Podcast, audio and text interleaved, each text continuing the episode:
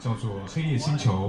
那么我们之前在线的这些主播们，今天第一次聚到线下，来为大家在啊现场去呃播放我们的一个童话故事，是来自于朵朵飞的原创的童话，叫做《黑夜星球》。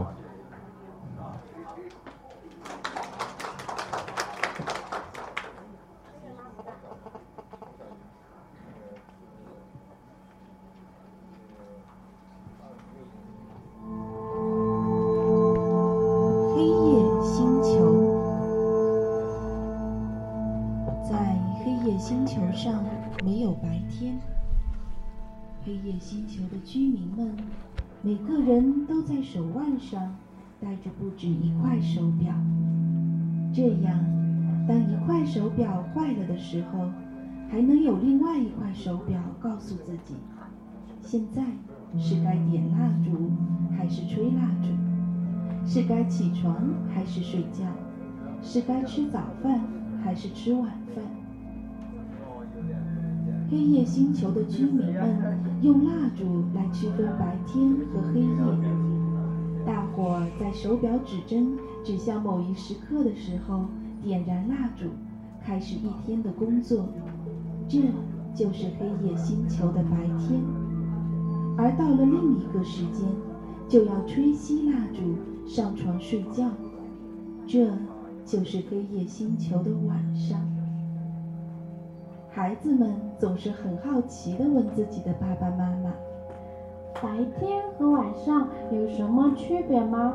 为什么我们都要在白天的时候醒来，而要在晚上的时候睡觉？而其实白天和晚上不都是黑乎乎的，一点儿区别也没有啊？”这的确是一个不太好回答的问题，但幸运的是，黑夜星球的孩子们也会很快长大，变成大人。在黑夜星球上，人们总是睡得特别好，所以孩子们长得格外快。很快，他们也就会像其他所有大人一样，严格的按照手表上的时间来起床、上班、吃饭和睡觉。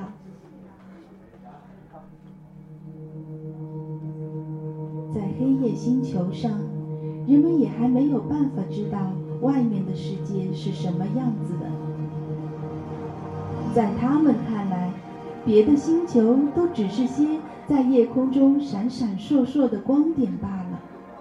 他们不知道，在这些闪烁的光点中，有金子般美美妙的奶酪星球，还有香喷喷的面包星球。以及让所有人都垂涎三尺的巧克力星球。黑夜星球的居民们只是习惯了黑乎乎的日子，他们相互摸索着，在白天到来的时候点燃蜡烛，让房子变得亮堂起来；再在黑夜到来的时候吹熄蜡烛，让房子重新回到黑暗中去。日复一日，直到有一天，这样宁静的生活被海盗贼贼打破。在海盗贼贼看来，黑夜星球并不是一个很美味的星球，可是他也无法控制他的海盗飞船屁股冒着火花，害他不得不迫降在黑夜星球无边的黑暗中。当他迷迷糊糊地打开飞船的门，摇摇晃晃地走出来的时候，惊奇地发现四周围着一群举着蜡烛的人们。烛的火光在这些居民的脸上轻轻跳动着，人们像打量怪物一样打量着这个天外来客。喂。我是海盗贼的，这一次我不是来抢你们东西的啊！我我我只是偶然路过这里。由于从来没有见过外来的客人，黑夜星球的居民们格外热情，他们跑前跑后的帮助海盗贼贼修理他的飞船。尽管他们想尽了法子，也不能让海盗贼贼那艘破烂般的飞船变得帅气崭新起来。但他们还是给海盗贼贼拿来了很多吃的用的。海盗贼贼觉得心里过意不去，以往无论他到哪里，总是得到当地居民的嘘声和责骂，但是黑夜星球的人们居然对他这样好，这让他受宠若惊。更让他意想不到的是，他患了很久的失眠症竟然自愈了。飞船终于修好了，临走的时候，海盗贼贼拿出一个阳光罐头作为礼物送给黑夜星球的居民们。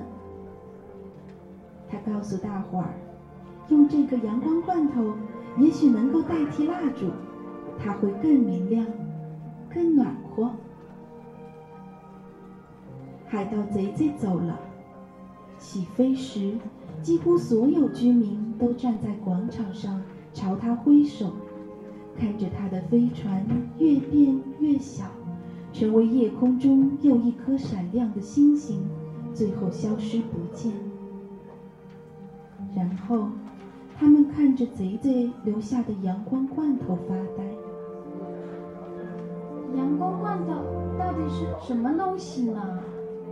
也许是和蜡烛一样会发光的东西。呃，可是我们有的是蜡烛呀，我们要它做什么呢？呃，不如把它埋在地底下吧。对，把它埋起来。大伙沉默着。这个时候，忽然另一个声音响起来。为什么不打开它看看呢？海盗贼在走的时候，不是叫我们看看真正的阳光是什么样的吗？不，这个罐头太珍贵了，我们还是把它埋在地底下吧。于是大伙都沉默着答应了。然而埋罐头的时候，却发生了一件让人意想不到的事情。在大伙挖好洞。准备将罐头放进去的时候，那个拿着罐头的人忽然失手，把罐头掉落在一块坚硬的石头上，阳光罐头“砰”的一声破裂了。于是，整个黑夜星球的人们有幸目睹了他们有生以来所见过的最壮观的景象：一片柔亮、温暖。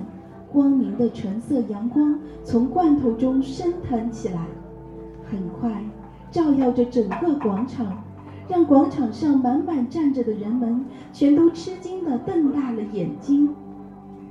怎么，这就是阳光吗？为什么会这么温暖？有人伸出手想去触摸阳光。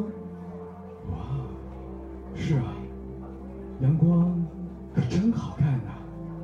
更多的人赞叹着，在阳光下，人们忍不住拉起手，围起圆圈，唱着歌，跳起舞来。这个星球上，第一次有如此热闹的狂欢，整整持续了三天三夜，直到那片阳光慢慢消散而去。当黑夜重新笼罩这个星球，人们都站在原地，说不出的落寞。早知道如此，我们应该把阳光埋起来的。都怪海盗贼贼，他为什么要给我们这个阳光罐头呢？阳光罐头真好啊！什么时候海盗贼贼再来呢？人们带着各自的心思，重新回到黑暗中去。只是这之后，不少人在睡觉时，总是不自觉地看着窗外，期待海盗贼贼能再次到来，把阳光带到这个永远被黑暗笼罩的星球上。但是，海盗贼贼一直没有来。再后来，黑夜星球的人们得了一种病。当人们看手表决定睡觉的时候，却发现怎么也睡不着。黑夜星球的人们第一次失眠了。得失眠症的人越来越多，这是从来也没有过的事情。一段日子之后，黑夜星球上的居民们，几乎每个人眼睛下都挂着深深的黑眼圈。黑夜星球是最适合睡觉的星球，我们怎么会失眠呢？在黑夜星球上，我们不是从来不失眠吗？我不知道，也许是因为阳光罐头吧。那么，什么时候我们才能够再次看见阳光呢？人们仰望着夜空，期待着天空中的某一个光点能够越变越大，重新变成海盗贼贼那艘破烂不堪但充满希望的飞船。人们望着，望着，最终在患上失眠症的同时，还得了脖子疼痛的毛病。海盗贼贼真的再也不回来了吗？黑夜星球的人们并不知道，这个时候，海盗贼贼正在太空中绕着黑夜星球打转呢。啊，原来是这样。贼贼围绕着黑夜星球绕了几圈后，终于明白了。接下来他需要一个帮手，他找到了蓝胡子，可是还不够，于是蓝胡子又去找了绿胡子，绿胡子又去找了红胡子，最终所有海盗团的成员都凑齐了。嗯，可是凭我们几个人的力量，还是不够吧？那就再找其他人帮忙。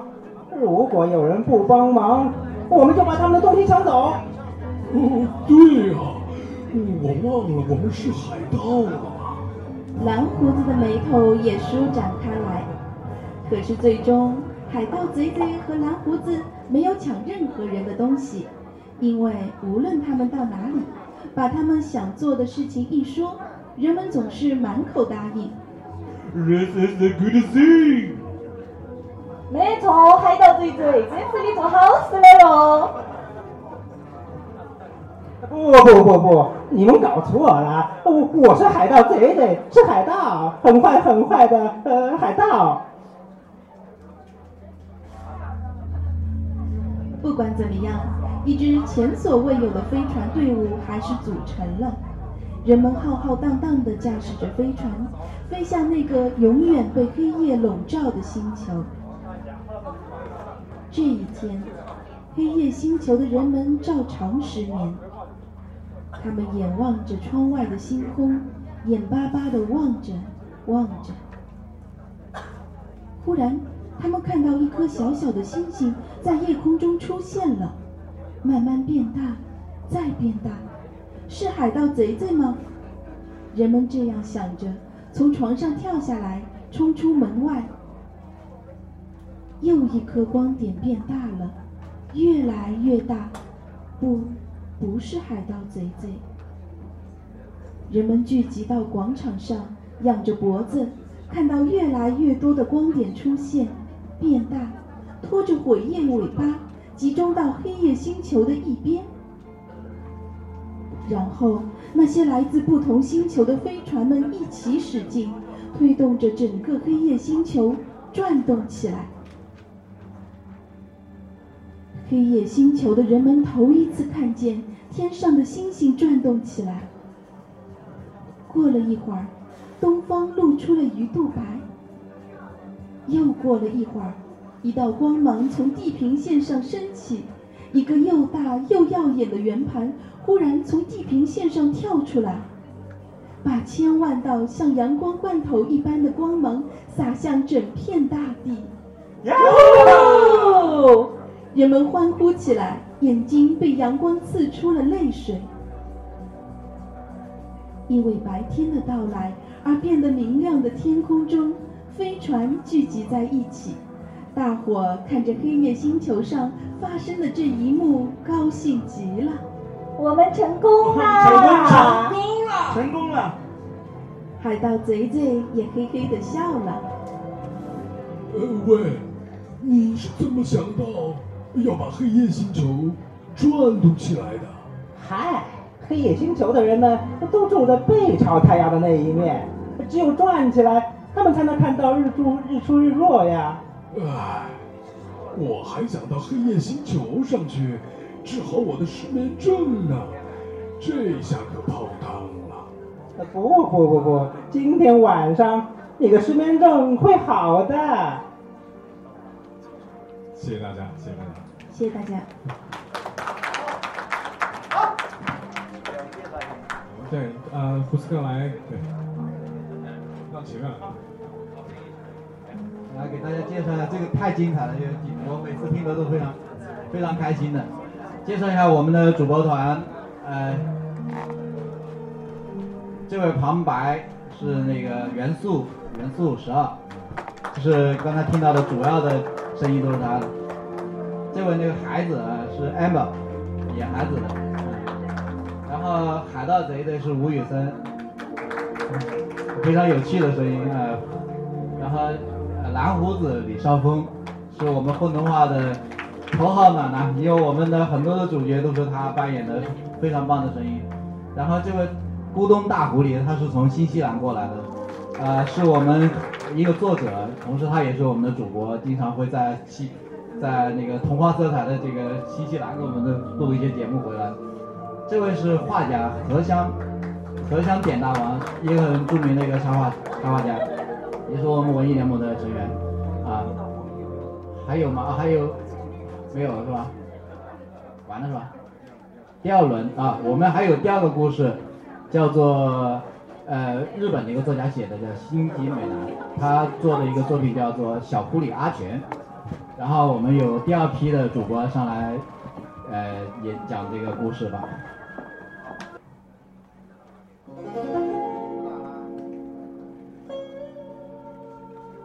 这是日本作家新美兰吉的作品《小狐狸阿全》。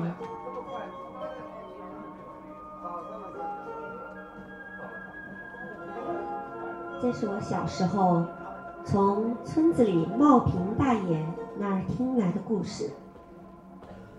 从前，在俺们村附近有一座名叫中山的城池，城池里住着一位名叫中山的城主。在离中山城不远的山里，有一只名叫阿全的小狐狸。阿全在长满羊齿蕨的森林里挖了个洞，独自居住着。不管白天还是黑夜，他都爱跑到附近的村子里去，净干些恶作剧。比如，把埋在土里的芋头给拔出来呀、给晾晒着油菜花的枯枝放把火啊，拿走人家晒在后院的辣椒啊。总之，干了很多很多淘气的事儿。有一年秋天，连着下了两三天雨，阿全没法外出，只好窝在洞里。终于，雨停了，阿全从自己住的洞里钻了出来。天空清澈明朗，伯劳鸟在啾啾地叫。阿全来到了村旁小河的堤岸旁，四下的狗尾草穗上挂满了闪闪发光的水珠。河里的水原本总是浅浅的，这两三天的雨一下，河水就暴涨起来。原先长在河边，没被河水淹到的狗尾草呀、胡枝子呀，也都被昏黄的河水冲倒，乱糟糟的缠作一团。阿全沿着粼粼的小路朝河的下游走去，正走着，他发现河里有一个人，不知道在干些什么。阿全为了不让那人发现，嗖的钻到草丛深处，紧紧地盯着那人。啊，原来是冰石呀！冰石挽起破旧的黑衣服，泡在齐腰深的河水里，正摇晃着渔网捕鱼呢。他缠着头巾，脸上沾着一张圆圆的胡子子叶，就好像长了一颗大大的黑痣。不一会儿，冰石把渔网从水里拉了上来。那里头虽然满是枯枝败叶和烂木头，但一处处闪着白色的光亮。那是肥美的鳗鱼和雅罗鱼的白肚皮。冰石把那些鱼连同垃圾一起，一股脑儿倒进了鱼篓里，然后扎紧网口，再次将网沉入水中。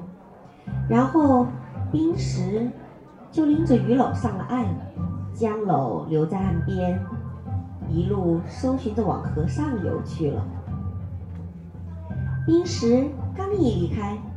阿全就嗖的从草丛中窜了出来，飞奔到鱼篓那儿，想干点恶作剧。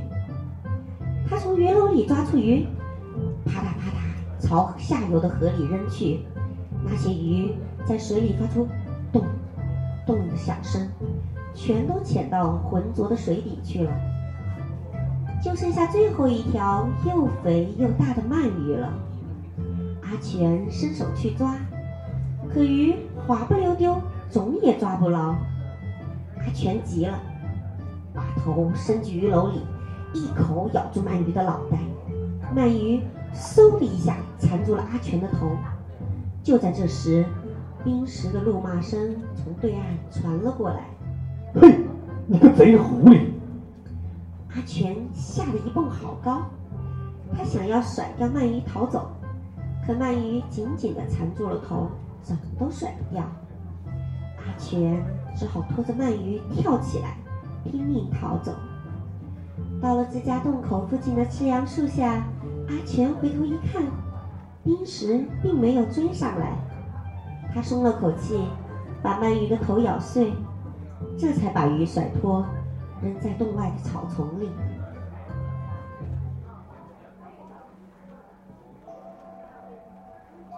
过了十来天，小狐狸阿全路过村民迷住的屋后时，看到迷住的老婆正在无花树下染黑牙齿；路过打铁铺的新兵卫家时，看到新兵卫的老婆正在梳头。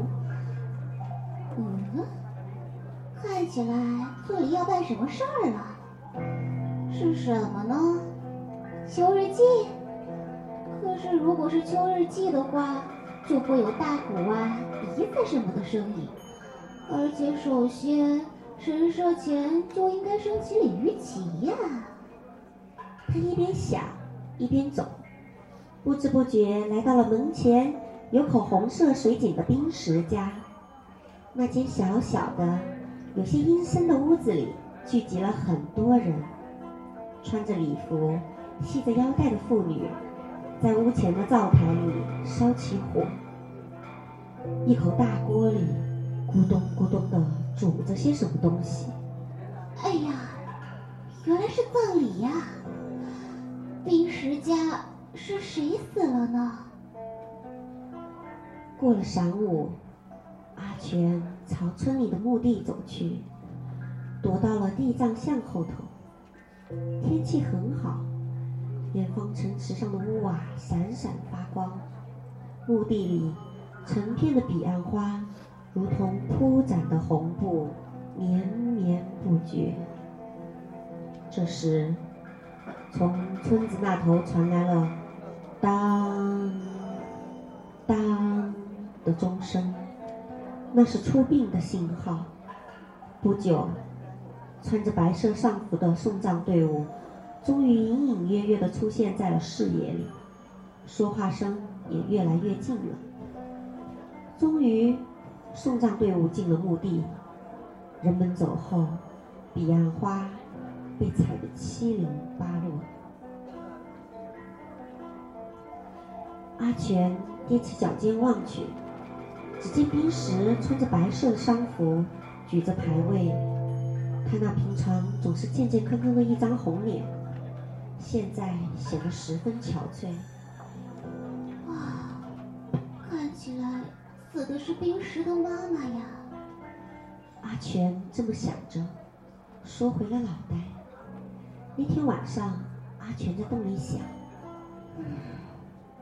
冰石的妈妈一定是生病了，他说想吃鳗鱼，所以冰石才会拿着渔网出来抓鱼。可是我却捣乱，把鳗鱼都给放跑了，害得冰石没有办法让他妈妈吃上鳗鱼，而他妈妈还没来得及吃上鳗鱼，就这样死去了。啊，他是心里想着鳗鱼死去的吧？嗯，要是没有这样的恶作剧就好了。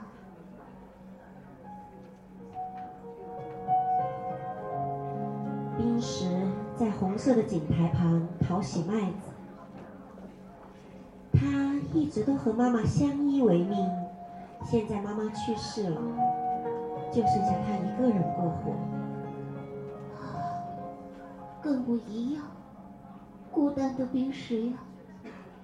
从库房后头偷眼看着冰石的阿全，这么想着。他正要离开的时候，传来了叫卖沙丁鱼的吆喝声。喂，沙丁鱼大甩卖了啊！新鲜的沙丁鱼。阿玄循着那精气神十足的吆喝声找去，只听迷住的老婆在屋里喊：“哎，给我来点沙丁鱼。”卖沙丁鱼的小贩将装满沙丁鱼篓的车子停靠在路旁，双手捧着闪闪发光的沙丁鱼，走进迷住的家里。阿全趁着这个机会，从鱼篓里抓出五六条沙丁鱼，飞奔而去。他跑到冰石家的后门口，将沙丁鱼扔进了冰石家，然后就回自己的洞穴去了。途中，阿全从坡道上回头看去，身影变得小小的冰石还在井边淘洗着麦子。这是为了补偿我偷了冰石的鳗鱼而做的第一件好事呢。第二天，阿全在山上捡了一大堆栗子，抱着跑到冰石家。他从后门偷眼望去。冰石正吃着午饭呢，他手里捧着饭碗，在出神的想着什么。奇怪的是，冰石的脸上有擦伤的痕迹。咦，是发生了什么事呢？到底是谁往我家里扔的沙丁鱼呢？因为这个，我都被当成小偷，遭卖沙丁鱼的小贩白眼了。哎呀！这下可糟了，可怜的冰石是被卖沙丁鱼的给打了，所以才留下那样的伤。阿全悄悄绕到库房门口，放下栗子就回家去了。第三天、第四天，阿全照旧捡了栗子送到冰石家。第五天，不止捡了栗子，还捡了两朵朵、两三朵松蘑送了去。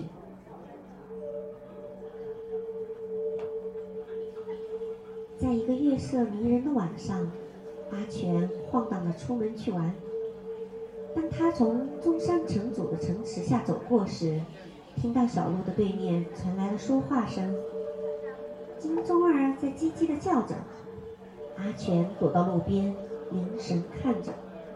说话声渐行渐近了，是冰石和一个名叫家柱的农民。哦，对了对了，我说啊。家柱，哦，我，最近碰到了一件很怪异的事儿。嗯，什么事儿？自从我妈去世了以后，不知道是谁，每天都给我送来栗子、松蘑之类的东西。哦，是谁啊？那我就不知道了。总是趁我不注意的时候送来的。阿全跟在两人身后。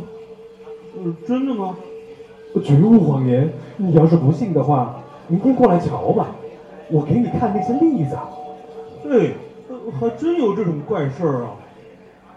然后两个人就沉默了下来，往前走着。家柱无意间回头看了看，阿全吓了一跳，缩紧身子停了下来。但家柱似乎并没有注意到阿全，继续往前走去。两个人来到了一个名叫吉兵卫的农民家，进了屋。屋里传来嘟嘟嘟的木鱼声，和尚大大的身影晃动着，映在窗户纸上。哎呦，原来是在做法事呀！阿全一边想，一边蹲到井边。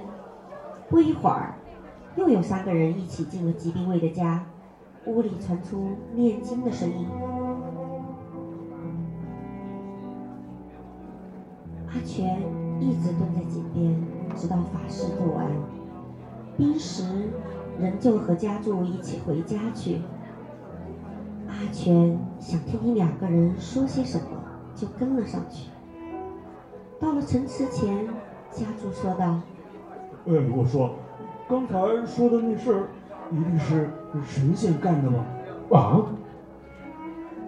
呃，刚才我一直在想啊，总感觉那不是人，是神仙。嗯，是神仙看你一个人过活，觉得你太可怜，所以就赐给你那些东西。是吗？嗯，没错。所以你每天都拜拜神仙就行了。嗯，阿全心想：“ 这，家伙可真会胡说八道！明明是我送去的栗子酥馍，我来谢我，却去谢什么神仙？嗯，我可真不划算呢。”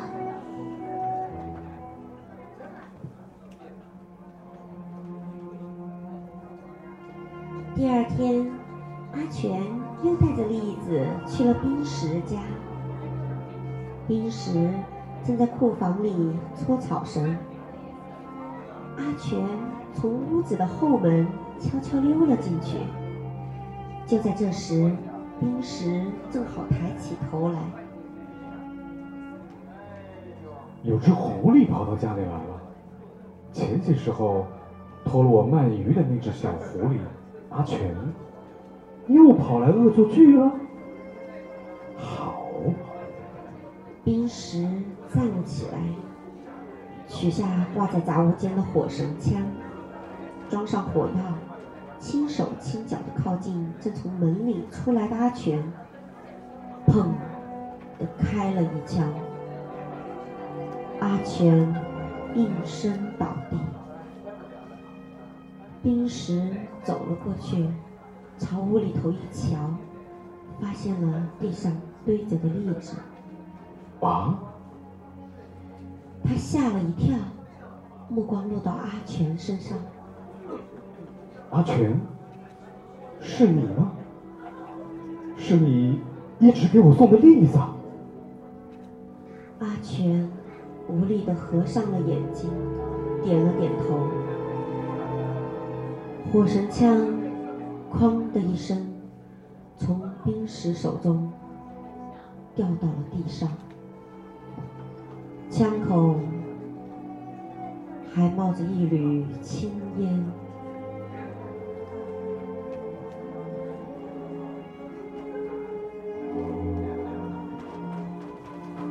谢谢大家，谢谢大家。我们是不是可以把这个舞台屏幕给撤了？对，挡住我们的视线，看不到我们的主播长什么样子。